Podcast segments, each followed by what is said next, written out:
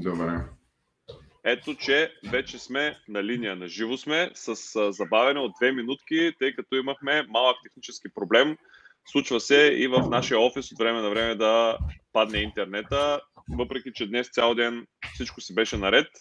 Ето, че в най-критичния и най-важния момент в 20 часа, когато трябва да пуснем живото излъчване, живото предаване и регулър, което, както вече знаете, ще се превърне в традиция. Събота вечер ще сме на живо с различни гости, които ще бъдат кой от кой по-интересни и кой от кой по- практически насочени. Такова, такова е изискването, което поставям към нашите гости, наистина да са а, супер полезни за нашите зрители и да дадат практически насоки. Днес се надявам, че хубавото време и отпускането на мерките а, няма да доведе до това да имаме малка гледаемост, тъй като аз самия, идвайки към офисата, видях няколко ресторанта, а, които са доста препълнени в град Русе. Предполагам, че навсякъде вече хората така се чувстват по-спокойни, по-свободни и са излязли за да похапнат навън, да се видят с приятели и познати, но се надявам това да не попречи ние да съберем достатъчно гледаемост. След като така, казах малко думи в началото, с които да премине тази критична минутка, в която се набират а, критична маса гледа, гледаемост, а, ще поканя нашия гост Христо Араклиев да се представи, да каже малко повече за себе си, за дейността си, за това, което се е занимавал през последните няколко години. Аз ще използвам времето, за да поразпространя този лайф в групите и в а, каналите на Академията. Здравейте! Христо, Христо ти си. Здравейте! Казвам се Христо Арклиев и съм COO на Hyperzone. Ние сме един малък клъстър, който обединява Amazon агенция и в същото време пускаме наши собствени оригинални продукти от концепция до route to market на българския и основно американски пазар. Вече от 5 години се занимавам с Amazon маркетинг, e-commerce, Google, Facebook и всякакъв вид реклама, като фокуса им пада основно върху Amazon. Доста време развивахме наши собствени продукти и в един момент раз... решихме да помагаме на брандове производители да се реализират успешно в Amazon. И вече няколко години го правим успешно. Имаме екип от 15 души тук в София, имаме екип в Шенжен, Китай и в САЩ, като сме успели да изградиме добри процеси, така че всичко да се случва плавно и нещата да се движат нормално. Това, което Ники... обичайно е интересно за всички, извинявай, че те прекъсвам, но искам да го включиш в визитката си. Това, което обичайно е интересно за всички, всъщност какво прави една агенция като вашата, точно нали, като процес, просто ако може малко да ни го опишеш, тъй като а, по-скоро сме свикнали да, да, да чуваме и да виждаме, че има някакви хора, които самостоятелно се справят с а, онлайн продажбите в Амазон, но какво, с какво може да бъде полезна една агенция като вашата? Разбира се, Ники, това, което искам да споделя на зрителите, че едно изграждане на агенция първо въобще не е лесна работа, тъй като е свързано с страшно много опити и грешки, докато се опипат процесите и всичко започне да върви много плавно, като една добре смазана машина.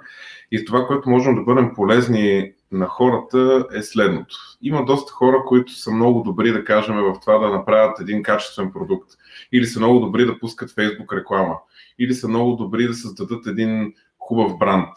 Или знаят въобще как се случват процесите по създаването на един продукт, разпространяването му в ритейл мрежите и така нататък. Но в един момент те решават, че искат да използват Amazon като канал и тук идваме ние, защото за да изучиш Amazon като канал и да, да почнеш да продаваш, нали, трябва да мине един доста такъв сериозен период от време. Тоест, Amazon със всеки изминал ден буквално правят навлизането на нови продавачи все по-трудно и по-трудно.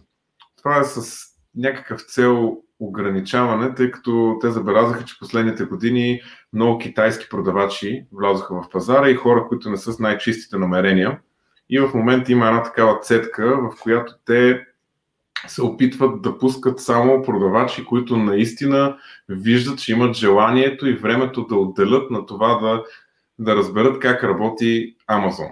Съответно, в момента на платформата има над 3000 регистрации на продавачи на ден в световен мащаб и Amazon си е казал, аз не искам 90% от тези хора да ги пусна на моята платформа, те трябва да се докажат все едно. И оттам нататък почват едни изисквания от тяхна страна под всякаква форма, докато ти изобщо почнеш да продаваш, а вече като почнеш да продаваш, също ако не направиш точно определени неща, последователно и систематично, ти си просто една капка в океана и никой никога не разбира за твоя продукт, който си пуснал в Amazon.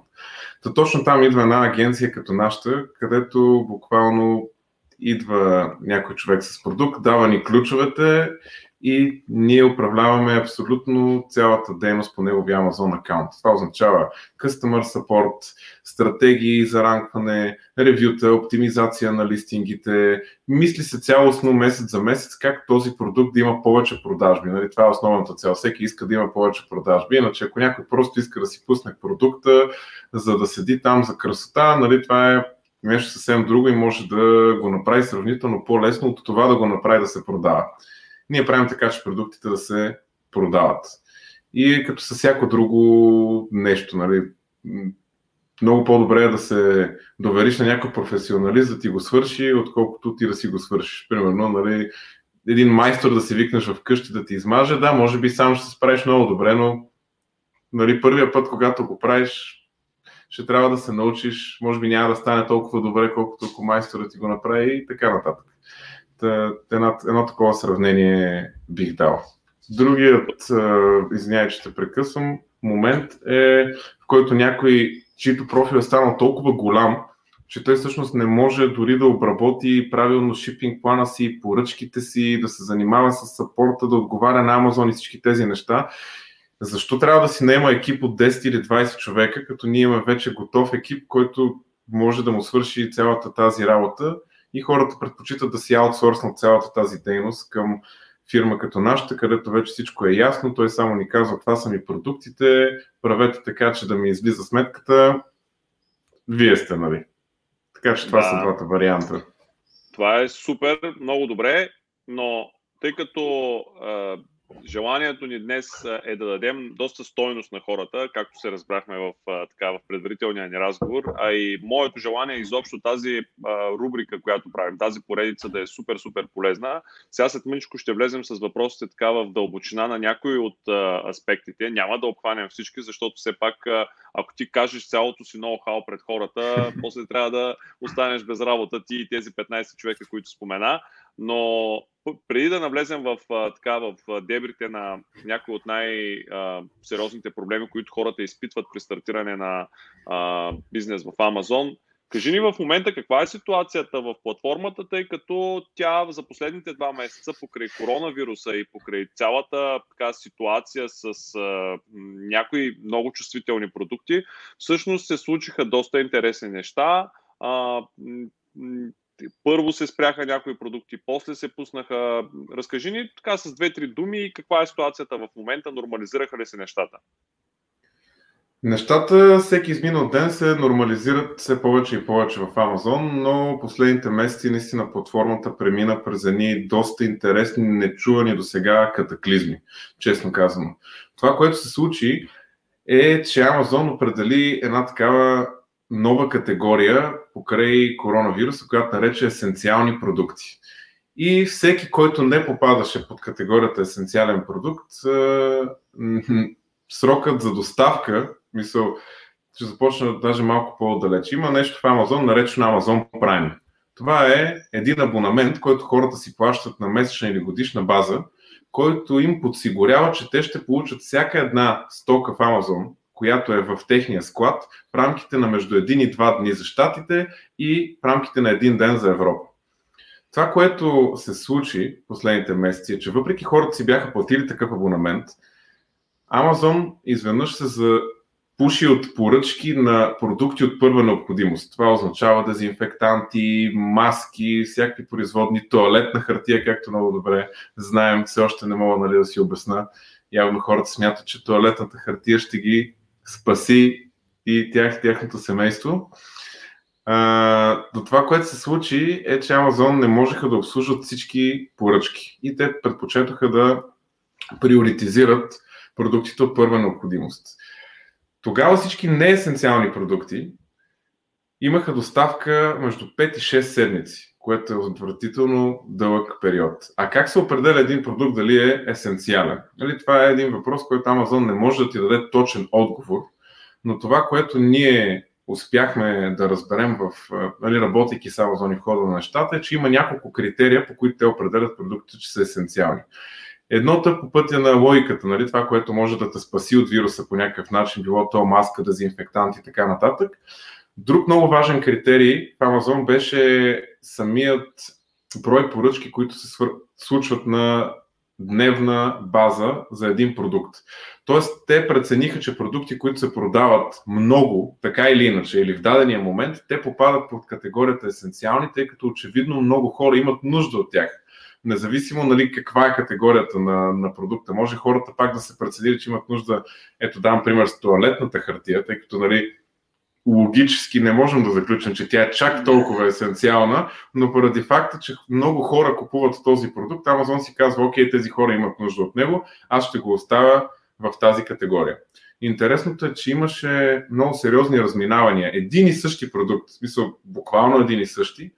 Изпитахме това в Америка да не, бъ, да не попада под категорията есенциален продукт, а за европейските пазари да попада като есенциален продукт, което беше много интересно, което пак означава, че този брой продажби оборот, който се прави на дневна, седмична, месечна база, оказва много голямо влияние, тъй като продукта, за който говоря, в случая в европейските пазари се продаваше доста повече, отколкото в американските. И това продължи доста дълго време. На Амазон им се наложи да наемат над 100 000 души допълнителен персонал, за да могат да обслужат всички поръчки към, към платформата.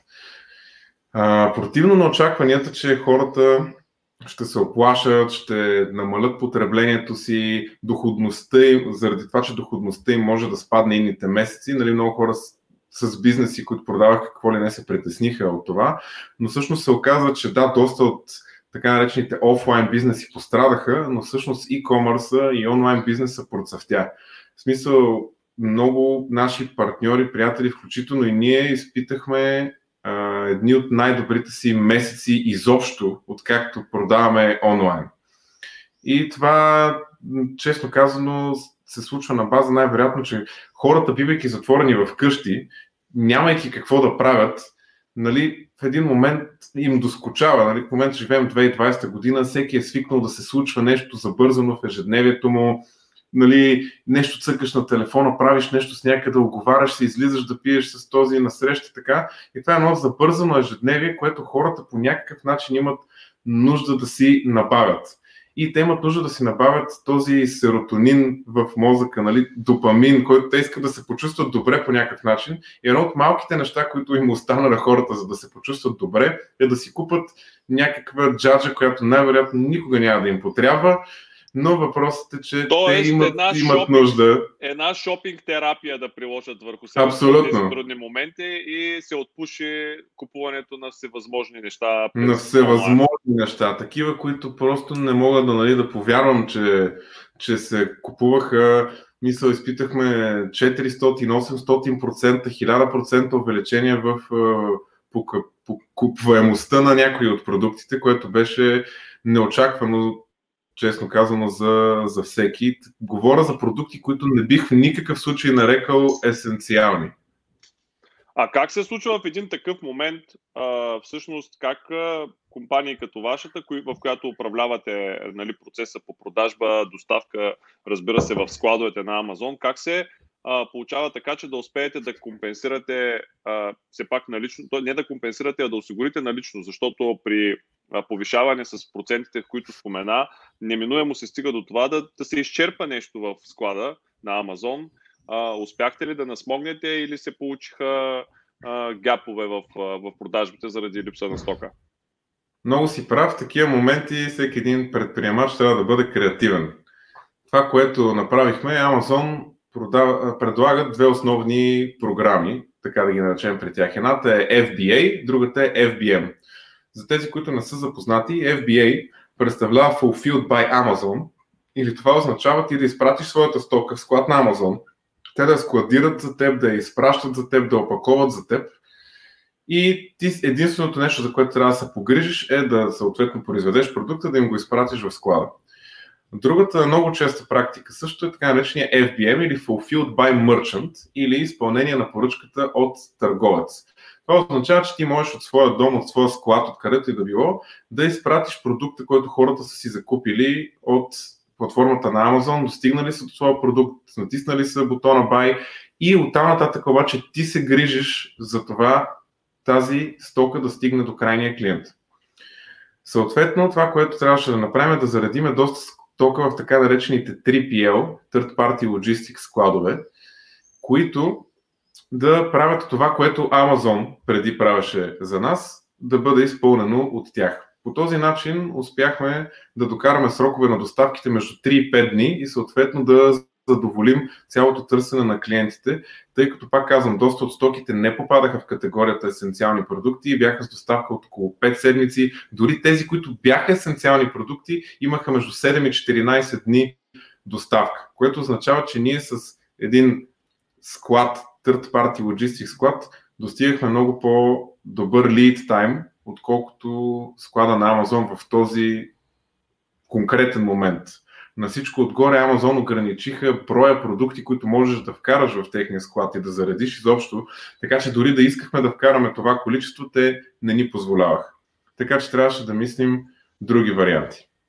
И това отново идва на база опита, който имате и това, че може да действате бързо и всъщност да, да реорганизирате цялата логистика и а, зареждане с токи. Добре, аз предлагам Абсолютно, да минем към по-практичната част, нещата, които си говорихме в предварителния разговор и всъщност които съм обявил, че ще, ще коментираме. Тук разговорът ни ще се раздели в две посоки, най-общо казано. Едната ще обхване малко повече, да речем, стартиращи търговци, нека да ги наречем така самостоятелни единици, хора, които искат да създадат свой собствен бранд или бизнес в Амазон, а пък втората половина ще, бъдат, ще обърнем внимание на хора, които вече имат продукти, т.е. производители, вносители, търговци, които просто там за тях също ще бъде интересно да чуят първата част, но а, да речем, че се прилагат малко по-различни правила. А, как, да започнем от там. Какви биха били препоръките ти за подбор на продукти, ако сме такъв тип търговец, който по-скоро е увлечен от темата Amazon и иска да създаде бизнес в платформата, и няма зад гърба си свое собствено производство или, или продукт. Добре. Става въпрос за хора, които имат, само да потвърдя, хора, които имат интерес да продават онлайн. До сега не са се занимавали и имат намерение да сорснат, така казано, на да, Amazon нека... жаргон продукт. Нека така да го наречем, да. Да. Така, ами интересното е, че последните месеци нали, се откриха едни възможности за хора, които искат да пуснат такива продукти, които се изразяват в следното. Нали, представете си както много категории увеличиха, нали, привлякоха интереса на потребителите в хиляди проценти повече, отколкото преди, така и много категории изгубиха интереса на клиентите. Нека да помислим логично кои са тези категории. Категории, които изгубиха рязко интереса на хората, са неща свързани с туризъм, с пътуване, неща свързани с това дълго време да те няма у дома, от които имаш нужда, да кажем хранилки за домашните ти любимци, неща, които си купуваш, когато ти отиваш на басейн дори или някакви неща, които ползваш в ежедневието си сред много хора – нали, всички тези категории от продукти изгубиха рязко интереса на хората в последните месеци. Защо това дава добра възможност в момента на хората, които искат да започнат. А, успявайки да разбереш кои са точно тези продукти и категории, в момента с много по-малък брой продажби на ден, можеш да достигнеш предни позиции в Amazon, тъй като продукти, които преди 4 месеца, да кажем, са правили 2000 продажби на ден, днес буквално правят две продажби на ден. Тоест, ако ти искаш дългосрочно да инвестираш в един такъв продукт, е много добър вариант да влезеш в подобна ниша, защото туризма няма да изчезне, знаете много добре. Хората няма да спрат да излизат от къщи и да ходят на басейни или на молове. Затова това просто е нещо временно.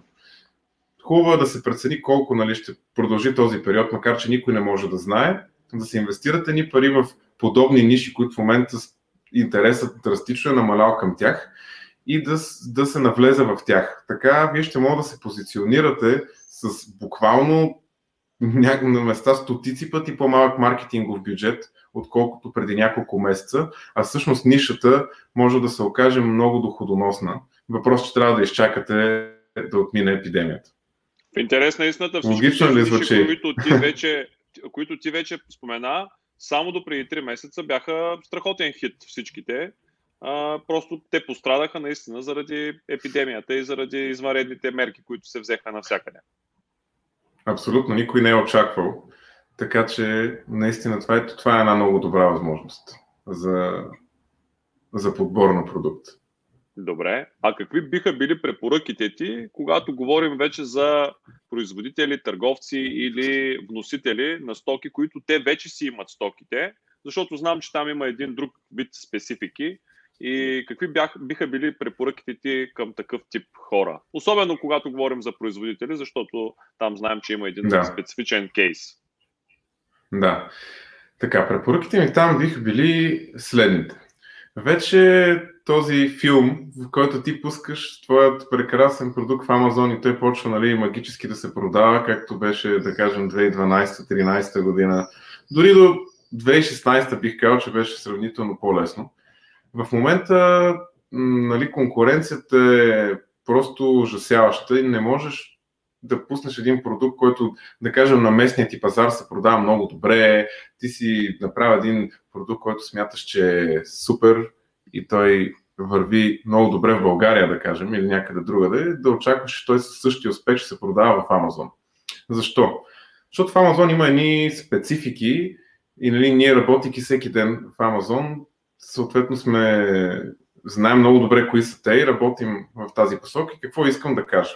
Ако си един производител или човек, който вече има продукт и наистина, ама наистина си сериозен и искаш да успееш в Амазон, това, което трябва да направиш е да инвестираш в ребрандиране на продуктите ти много често, защото истината е, че визията на продуктите ти в 95% от случаите няма да отговаря на, на визията, която се харесва в Амазон. Хубаво е да инвестираш в оптимизация генерално на листингите, хубаво е да, да инвестираш в може би лека промяна на продукта ти спрямо съставки или неща, ключови думи, които се търсят в платформата. Какво имам предвид? Да кажем, искаш да продаваш крем за бръчки и имаш вече готов продукт. И да кажем, този продукт е с жужоба. Влизаш в Amazon и с различни тулове можеш да разбереш кои са а, съставките. Не очаквах да ми дадеш пример за крем с, за бръчки с жужоба. Извинявай, просто за това се засмях и видях, че се изненада на реакцията ми, но а, наистина ме, ме изненада с примера с жужобата. Но продължи, да, много е добър. Аз такъв не съм използвал, но ще си закупя сега след този лайв. Ето, в смисъл, очакваме след този лайв бум на покупка на, на кремовете с зажоба, според мен. Да. Та, имаш такъв един прекрасен крем и си го направил за българския пазар. Тук а, си го разпространил в ритейл мрежата, той се продава чудесно, дори имаш някакъв успех онлайн, да кажем.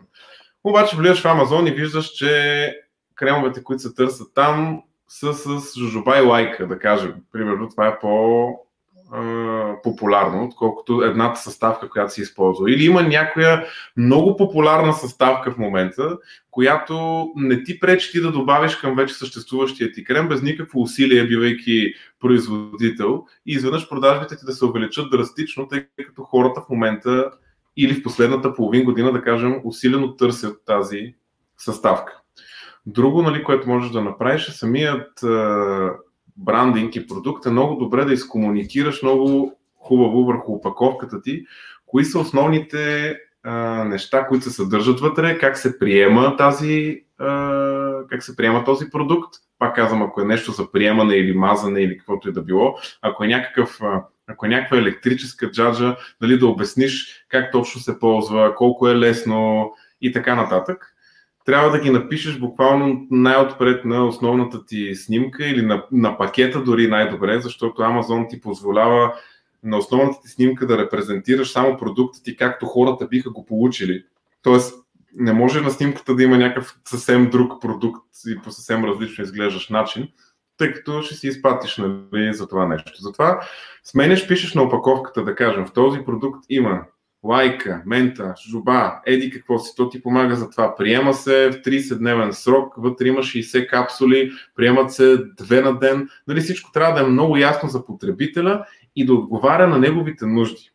Ти за да отговориш обаче на нуждите на всеки един потребител, трябва да си запознат с това какво той иска. Тоест, правейки едно задълбочено поручване в Amazon, четейки ревюта на потребители на конкурентни продукти, виждайки кои са думи и изрази и неща, които постоянно се повтарят и хората имат нужда от тях, но казват това го няма в този продукт, за съжаление, който съм закупил, недоволни са от нещо. Или съответно, ако има неща, които те страшно много харесват и одобряват, те задължително трябва да присъстват във вашия продукт, на вашата опаковка, снимката. Честно казано, съветваме вече, ние изключително не работим с истински снимки, работим с 3D снимки, тъй като те могат изключително по-добре да репрезентират вашия продукт. Мисля, една 3D снимка изглежда в пъти по-добре от реална снимка, колкото и добре да е направена реалната снимка, особено за някои видове продукции. И цялата идея е да се привлече вниманието на потребителя. Мисля, поставете се просто в обувките на вашия потребител и дори да не сте си сами таргет група, минете с телефона си. Да, също това е нещо друго, което искам да добавя. Вече над 70% от потребителите изключително пазаруват през мобилни устройства, така че когато правите какъвто и да е вид оптимизация, трябва да изхождате от това как изглежда на вашия телефон, как изглежда на телефона на жена ви, на приятелката ви, на някой приятел, да видите как там се вижда, а не как изглежда на десктоп устройства и да изходите от това и да видите каква е най-голямата стойност, която може да добавите за мобилните потребители. И идеята е, тръгвате да скровате, правите тестове с ваши приятели с когото и да било, пускате ги на една страница, на която присъства вашия продукт сред други и виждате те как ще реагират. Ще се спрат ли точно на вашия продукт? Ще кажат, това е много интересно.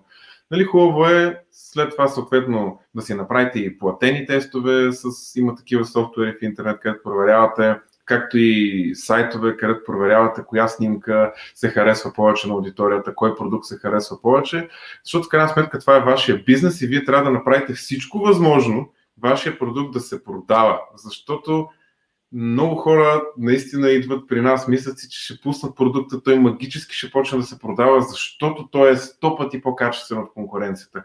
Няма как вашите потребители, няма как хората в интернет да разберат по никакъв начин, че вашият продукт е сто пъти по-добър от този на конкурентите, ако вие не им го покажете. Трябва да им го заврете в лицето, да им показвате видеа, снимки, описания, копито ви трябва да е безупречно. Това всички, всичко това са неща, които помагат за ваш, на вашия потребител да разбере, че този продукт наистина е сто пъти по-добър от конкуренцията. Иначе просто само вие ще знаете, че този продукт е по-добър от конкуренцията. Не? Всъщност, рано или късно, когато те го получат, те ще разберат това, но първо трябва да го получат. А за да го Абсолютно. получат, трябва да си го а, купят и а, да, да, да стигнат до, до, до покупка. А до покупка се, стру, се стига чрез тези инструменти, които ти спомена. А, добре, имаме и въпроси от а, публиката. Всъщност имаме един коментар, че се чува доста ехо. А, при, и, и при двамата ли се чува ехо, ако може да ни уточни Димитър Вергов а, или само някой от нас двамата, евентуално ще подобрим нещо, но аз за сега не чувам ехо. А, как таксуват клиентите си на база направения оборот или това е, може би, въпрос специално към а, а, това а, частта за вашата дейност като агенция, но, но, но нека да го оставим за накрая, защото искам просто да, да си продължим нашия разговор. Ще отговорим на този въпрос малко по-към края.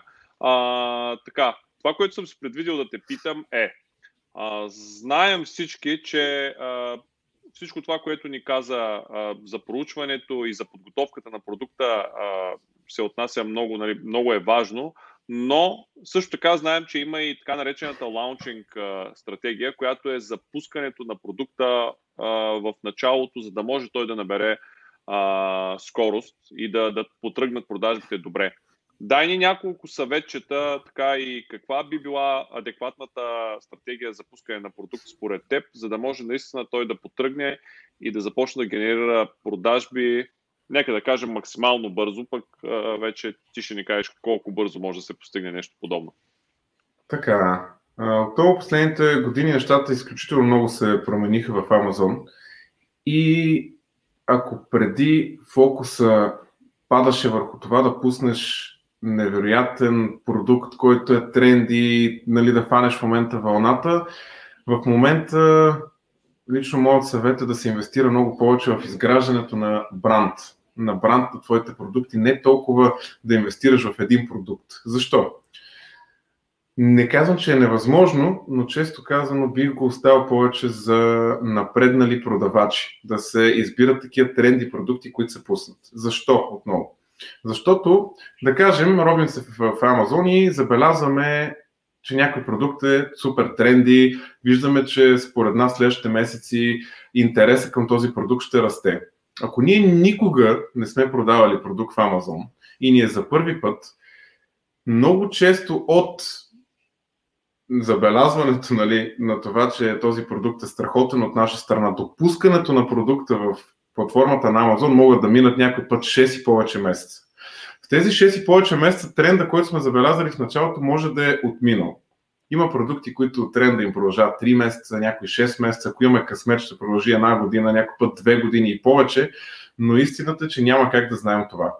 Тоест, инвестирайки в, нали, ако сме начинаещи времето и усилията си в тренди продукт, има много голям шанс да се провалим.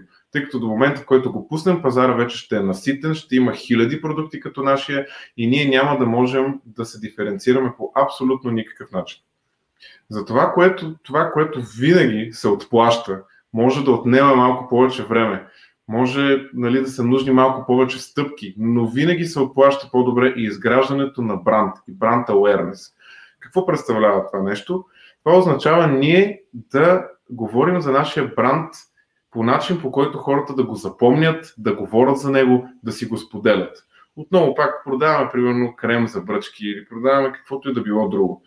Нашето име първо трябва да звучи добре на английски при всички положения, тъй като вече аудиторията ни не е България. Трябва на английски да се произнася лесно, да бъде запомнящо се.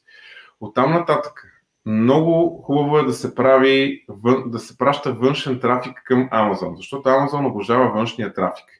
Това означава, че спокойно може да се правят фони, които фони отиват на лендинг страници и вече от лендинг страниците хората стигат до Amazon.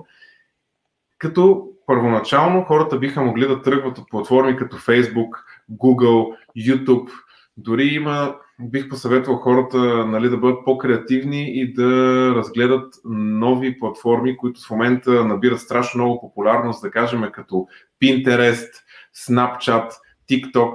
Това са все платформи, които рекламата ще излезе по-ефтино, ще придобиеш доста добър бранд awareness, хората ще видят и ще достигнеш до сърцата на потребителите. И накрая, когато потребителя реши да си купува продукт, той ще се сети за твоя. Или ти пращайки, мисля, много често това, което срещаме в, срещаме в практиката, е наши клиенти и ние самите, когато пращаме трафик директно към наш сайт, не свързан с Amazon, да кажем направен на Shopify, Wix, WooCommerce, Magento или някои от другите милиони платформи, които има, когато хората стигнат на този сайт, да, по-голямата част от тях, да кажем, си купуват, но има един много значителен процент, който вече си е платил така наречения Prime, който споменахме в началото, а именно да получава продуктите си от Amazon в рамките на ден-два, вярва на платформата в Amazon, ползва я хиляди пъти, знае, че всичко ще се случи бързо и лесно, знае, че ще може да получи рефънд, да си върне стоката, когато си поиска и така нататък. Той вярва на платформата. И ние инвестирайки пари в бранд awareness и пращайки хора в Amazon или пращайки ги на наша страница или пращайки ги на страница с стати, ние ги облъчваме един вид и те в един момент дори да не си купят от нашите лични сайтове, те отиват в Amazon и си купуват отново нашия продукт. Тук вече ние, съответно, като агенция използваме стратегии, които да, да направим така, че този продукт да излиза на все повече ключови думи, дори, дори хората да са достигнали през бранд ключова дума до него, за да може той да се показва на все повече органични ключови думи. Но идеята е, че моят съвет цялостно е да се инвестира във вашия бранд, във вашата визия, във вашите послания, а не просто в някакъв продукт. Защото продуктът той не не е нещо, което ще остане дълго време. Както се казва на английски, не е sustainable. Един въпрос в допълнение на този, нещо, което ми направи впечатление, ти, ти каза в началото, когато развиваме бранд, а, доколко е добра стратегия да заложим на серия от продукти вместо на един единствен продукт и не е ли по-трудно всички тези продукти да ги, нека да кажа, да ги маркетираме чрез блог статии, чрез а, съдържание в различните медии? Да, при всички, положения, при всички положения е добре да си отделим един по-голям маркетингов бюджет, ако го правим по този начин, но това неминуемо ще ни доведе, повече успех, тъй като когато хората пазаруват в Амазон, те много често си купуват повече от един продукт. И ако ние успеем да имаме продукти, които са по някакъв начин релевантни за нашата аудитория, има една много готина секция в Amazon, Frequently Bought Together, където хората скроват и виждат кои са други продукти, които са добре продавани с нашия и върват добре с нашия. Най-добрият за нас случай тези продукти биха били наши продукти. И когато хората си купят нашия крем с жужоба, ще цъкнат и ще си купят и маска за лице, ще цъкнат и ще си купат е, нещо друго, депилатор, четчица, ноктурезачка и така нататък. Ако ние предлагаме всички тези продукти под нашия бранд и вече сме си свършили добре работата да облъчваме хората с нашия бранд, те няма причина да си вземат от някой друг. Взимат си нашия продукт, отиват frequently bought together, я готино, даже ще ми дадат намаление, ако си структурирате нещата, може да им дадете намаление, ако си купат три продукта едновременно и по този начин вие увеличавате вашата кошница, а това е най-важното в интернет маркетинга като цяло. Не е първата ви продажба. Това е закон. Обикновено маркетьорите дават нали, всичко мило потребителят да направи първата си покупка от тях. Първата покупка много често е на 0 на 0 или на загуба. Който може да си позволи по-голям маркетингов бюджет и да е повече на загуба от първата си продажба, казано директно, той печели много повече напред във времето. Защо? Защото вие колкото повече клиенти привлечете първоначално и знаете след това с фони и ухажване как да направите така, че те да си купат от вас 2, 3, 5, 10 продукта или така наречения lifetime value на клиента ви да е няколко години и той в тези няколко години да си купи 20 пъти ваш продукт, вие печелите от всички тези последващи покупки, а не разчитате в никакъв случай на тази първа покупка. Вашата цел е да успее той да си купи един път продукта ви, вие да сте направили толкова добър продукт, че той да няма причина да отиде при някой друг и да си го купи и там е вашият win, там е вашата победа, която всички всъщност маркетьори целят. Да. А, имаме един въпрос. Не е ли продукта най-важен в крайна сметка? Аз не съм сигурен, че го разбирам напълно този въпрос. Александър Андреев ни го задава. А, не е ли в крайна сметка най-важен? Да, той е най-важен, защото в крайна сметка наистина ние продаваме продукта и той трябва да е с супер качество, с супер визия и всичко да му е а, на 6, както се казва, т.е. най-високо ниво на качество и на изпълнение, но всичко това, което Христо до сега обясни, са допълнителни. Имаме въпрос. Инвестирането в брандинг обикновено е свързано само с излишни разходи. А, повечето хора не се интересуват от брандинг. Това не е въпрос, това е стейтмент от Ивелин Това е стейтмент. Да, това е становище от Евелин Демиров. Между другото, поздрави на Евелин. Радвам се, че ни гледа. А, той щеше той е наш а, познат приятел, който живее в Канада. Щеше да е на наше събитие в България, организирано от e-commerce Academy, Amazing Days София. Надявам се скоро това с COVID да се е разкарало от живота ни и да имаме възможност да си организираме събитието и ще чакаме и вели с нетърпение. Димитър Вергов отново, ако оставим масовите продукти, как се пуска на пазара нов продукт, който няма аналог, не се предлага на платформата и цената му е доста висока? Това е супер въпрос, между другото, защото аз знам, че всички Amazon селари имат особено мнение за подобен тип продукти и ще се радвам. Искаш ли го прочита пак или го чу? Чу го и го виждам. А, добре, така ли? и не моят монитор. Никога, никога не съм бил от другата страна и не знам точно какво вижда госта ми в интерес на истината, но ще го поставя в момента на екрана. Добре? Да. Така, ако оставим масовите продукти, как се пуска на пазара нов продукт, който няма налог и не се предлага на платформата? Това е много сложна задача, която отново не опира до Amazon много, да не кажа невъзможно е да пуснеш такъв продукт, който ти да очакваш, че ще се продава в платформата на Amazon. Защо?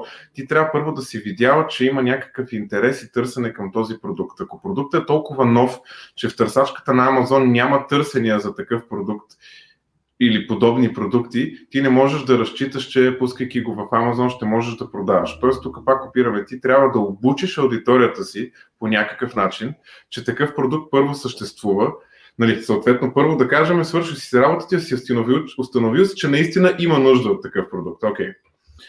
След това ти трябва да научиш аудиторията, че такъв продукт вече е пуснат на пазара и съществува, което съответно отново не бих разчитал в никакъв случай само на Amazon, бих правил контент маркетинг, бих правил външна реклама в Facebook, Google и къде ли не, бих направил Kickstarter кампания, което за такъв тип продукти е най-удачното нещо. И вече придобивайки един такъв нов продукт, популярност от Kickstarter и от други места, чрез статии най-често, ти можеш да разчиташ, че вече ще има последващи продажби и някой ще е споделил на свой приятел такъв продукт съществува и така нататък, за да можеш успешно да го продаваш в Amazon. Вече тук бих говорил отделно на другата част от въпросите за това, че продуктът пък е изкъп на всичко отгоре. Затова го разделям на две части, защото са две отделни работи. Тоест, когато е изкъп и непознат продукт, имаш много повече работа и по-дълъг период от време, в който ти трябва да обясниш на потребителите защо трябва да си купат този продукт.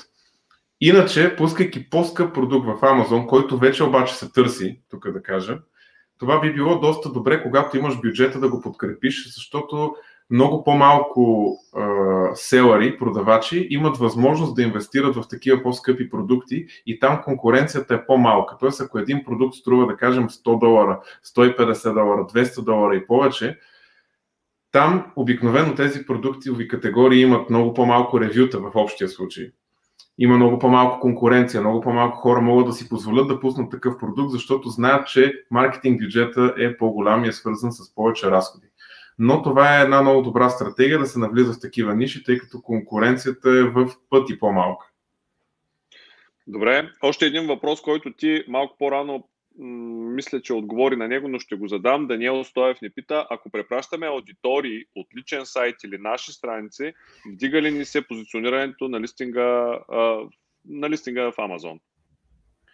Да, Amazon много обича външен трафик. Ако пратите трафик извън Amazon към Amazon, дори да няма покупка в платформата, това помага за ранкването на продукта ви в платформата. Съответно, въпреки, че помага, е много хубаво да се държи добро sales velocity. Тоест, ако вкараме твърде много трафик на нашия листинг и няма покупки, това съответно пък ще прати негативен сигнал и Amazon ще каже, този продукт, очевидно тия хора не го харесват. Но ако пратиш голям трафик и все пак достатъчно голям процент си купат продукта, дори ти да си на загуба от целият този трафик, това е добре за твоето ранкване в Amazon категорично. Добре. И искам да преминем към още един от въпросите, които съм си предвидил. Движим се доста добре с времето. Ще имаме време да отговорим дори на още въпроси, ако има такива от наши зрители. Приканвам ги да задават, тъй като наистина така се получава една приятна интеракция и сме наистина полезни на хората. А, какви са най-често срещаните проблеми, когато стартираме в Amazon и какви решения, как можем да, да се справим с тези проблеми?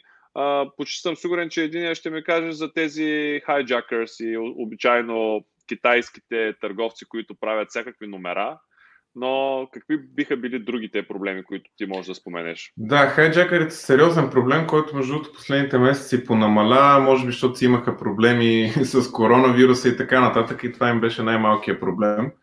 Но имаше спад в хайджакването и тези китайски мръсни номера, да ги наречем.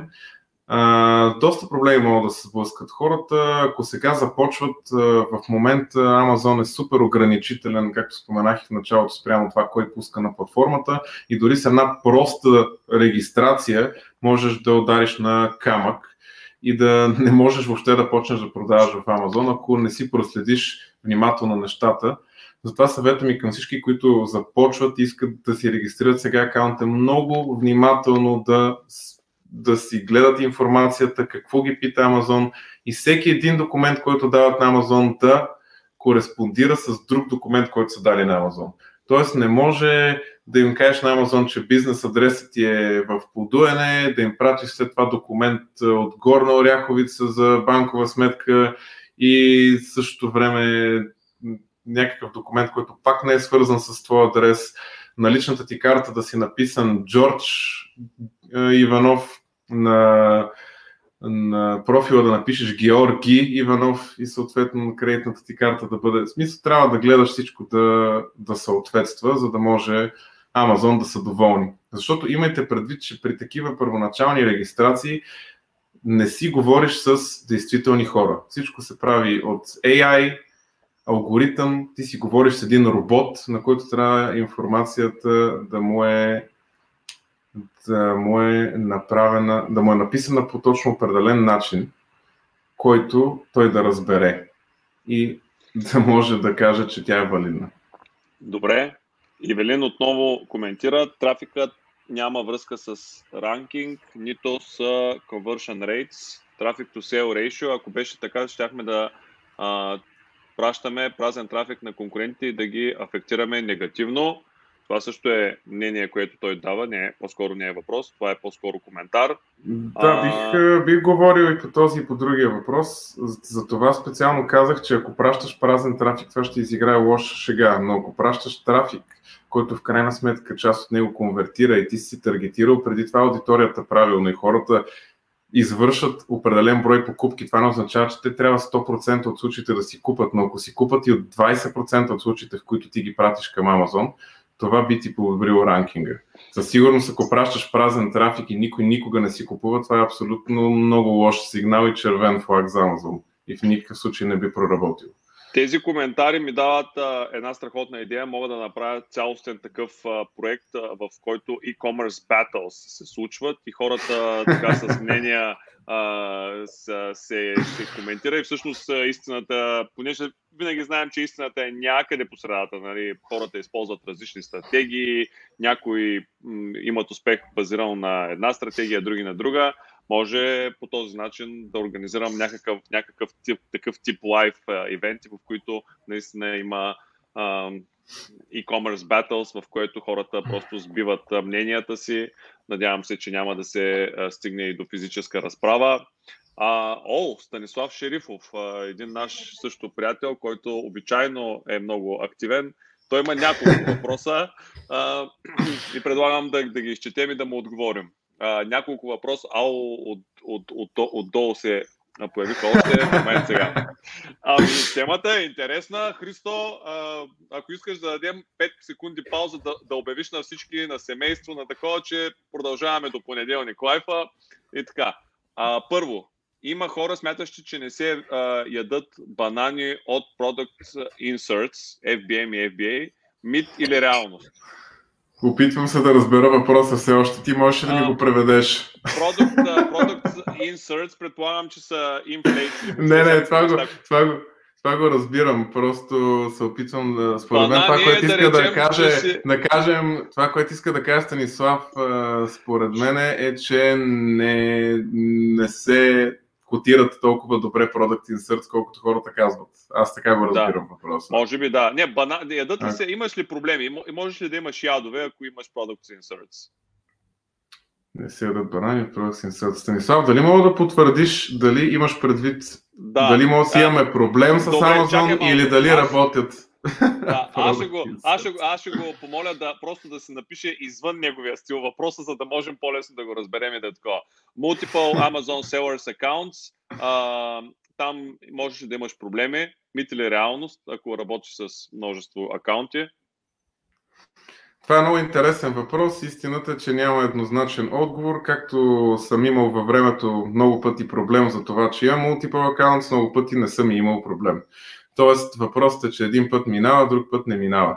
Също имаш няколко начина, по които можеш да подходиш към това. Единият е да бъдеш абсолютно директен с Amazon и да им напишеш, пичове, До сега продавах банани, от утре искам да продавам и ябълки. Ябълките ми нямат нищо общо с бананите, които продавам, но този бизнес отново е мой. Може ли да ми дадете да имам два профила на платформата? Амазон много често се съгласяват на такова нещо. Друг път въобще не ти отговарят, съответно въобще си правят каквото си искат в общи линии. Имал съм друг път проблеми с профил, който въобще не мога да подозирам, че ще бъде свързан с друг профил по какъвто и да е начин, го обвързва, било то по IP, било то по едно от имената на хората във фирмата, било то по някаква друга информация и съответно ти казва, че не можеш да имаш два профила и не можеш да продаваш. А в крайна сметка, излиза ли се от такива проблеми? Ако достигнеш до хора, т.е. не си комуникираш с роботи а, в Амазон, можеш ли да излезеш от такъв тип проблеми? Можеш да излезеш в общи линии, ако вече имаш някаква история с Амазон, имаш по-добър шанс да излезеш. Много често не може да се излезе от такъв тип проблем. Тоест, а, има проблеми, от които може да се излезе, има такива, от които може, но по-добре не се занимава ще ти бъде по-бързо и по-лесно да, да имаш друг подход. Тоест, ако ти излезе съобщение, че имаш свързани акаунти в Amazon, по-скоро се откажи и си направи друг акаунт, който да не ти е свързан. Защото това си е може да продължи месеци и накрая да нямаш успеха, който очакваш. Да. Задължително или желателно ли е стартиране с, чрез юридическо лице, фирма или може и като физическо лице? Отговор отдолу получихме. Горещо препоръчително. Твоят коментар?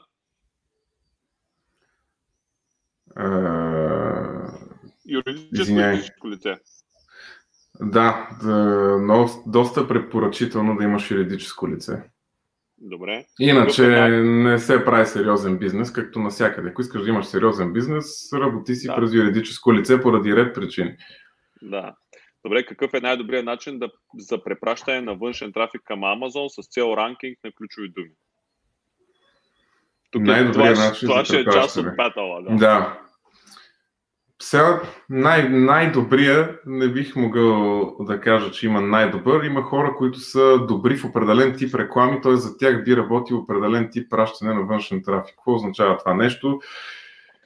За нас е работило добре да пращаме и през ManyChat, през чатбот, работило е добре да пращаме и през YouTube, работило е добре да пращаме през а, така налечени сателитни сайтове, където се пишат статии, примерно пете най-добри джиджавки за 2019 година и съответно това да се, да се пишат такъв тип статии на много места, които статии да водят към твоя листинг.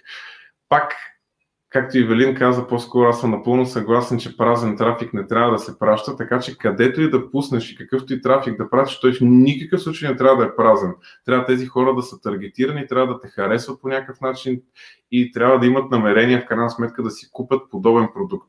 Иначе е абсолютно безмислено ти да пращаш този трафик. Но, примерно, можеш да накараш някой инфлуенсър да направи ревю в YouTube на твоя продукт. Ти знаеш, че този инфлуенсър, примерно, искаш да пуснеш продукт за, за кучета, да кажем. Ти знаеш, че този инфлуенсър говори вече за домашни любимци, аудиторията му е такава. Тоест, той, показвайки продукта на неговата аудитория, има много голям шанс някои от тези хора да отидат и да си купат този продукт. Обикновено около 0,5% е един такъв добър conversion rate. Това означава, че от 200 човека гледали видеото на добре таргетиран инфлуенсър, ще отидат в Amazon и ще си купат твой продукт. Да, това е. Между другото, тук ще дам един пример на, на един мой познат, който а, без дори да е давал пари на инфлуенсър, неговия продукт по някакъв начин попада в ръцете му. Този инфлуенсър толкова много е впечатлен от продукта, той му прави няколко ревюта, вкарва му сериозен трафик, продава, той го открива нали, в YouTube а, канала му и дори а, се чудеше как да му предложи вече нали, с спонсорирано, с помощ, с а, допълнителни продукти да продължат това взаимодействие. Не проследих какво се случи, но му беше супер интересно как без дори един цент да е похарчил, този инфлуенсър взема продукта и му прави ревю и всъщност му вкарва доста качествен трафик. И супер, там опираме вече да управете хубави продукти. В крайна сметка това ще се отплати. Точно така. Това всъщност е един прекрасен завършък на, на нашето видео а, и предлагам да сложим край. Беше много интересно, с много интересни въпроси и коментари и а, всъщност беше и много полезно. А, смятам, че дадохме много, много качествена информация. Искам да ти благодаря за това, че отдели един час от съботната си вечер, за да бъдеш наш гост и да ни кажеш толкова интересни и полезни неща. Благодаря на всички, които бяха с нас до края на линия и очаквайте и следващата събота в Irregular, следващият ни гост, който ще ни разкаже още по-интересни интересни неща. Темата ще уточня в понеделник. Христо, благодаря ти. Чао и до скоро. Благодаря ти, Ники. Искам само да кажа преди да свършим, че за хората, да, които искат още повече да научат за Amazon, след десетина дни ще правя безплатен вебинар по темата, където ще навляза в доста повече конкретики и детайл, който има интерес, може да заповяда. И, всъщност, извинявам се, обаче аз не уточних, че, т.е. уточних малко по-рано, че ще отговорим на въпроса на а, кой ни зададе въпрос по отношение на това как таксувате. А, не, не мога да го намеря в момента, но обещах, че ще отговорим, пък не отговорихме. Да. Пак, който има интерес да заповяда на вебинара, там ще уточним повече. Сега не искам да се превръща по-скоро това в някаква продажба на услуги.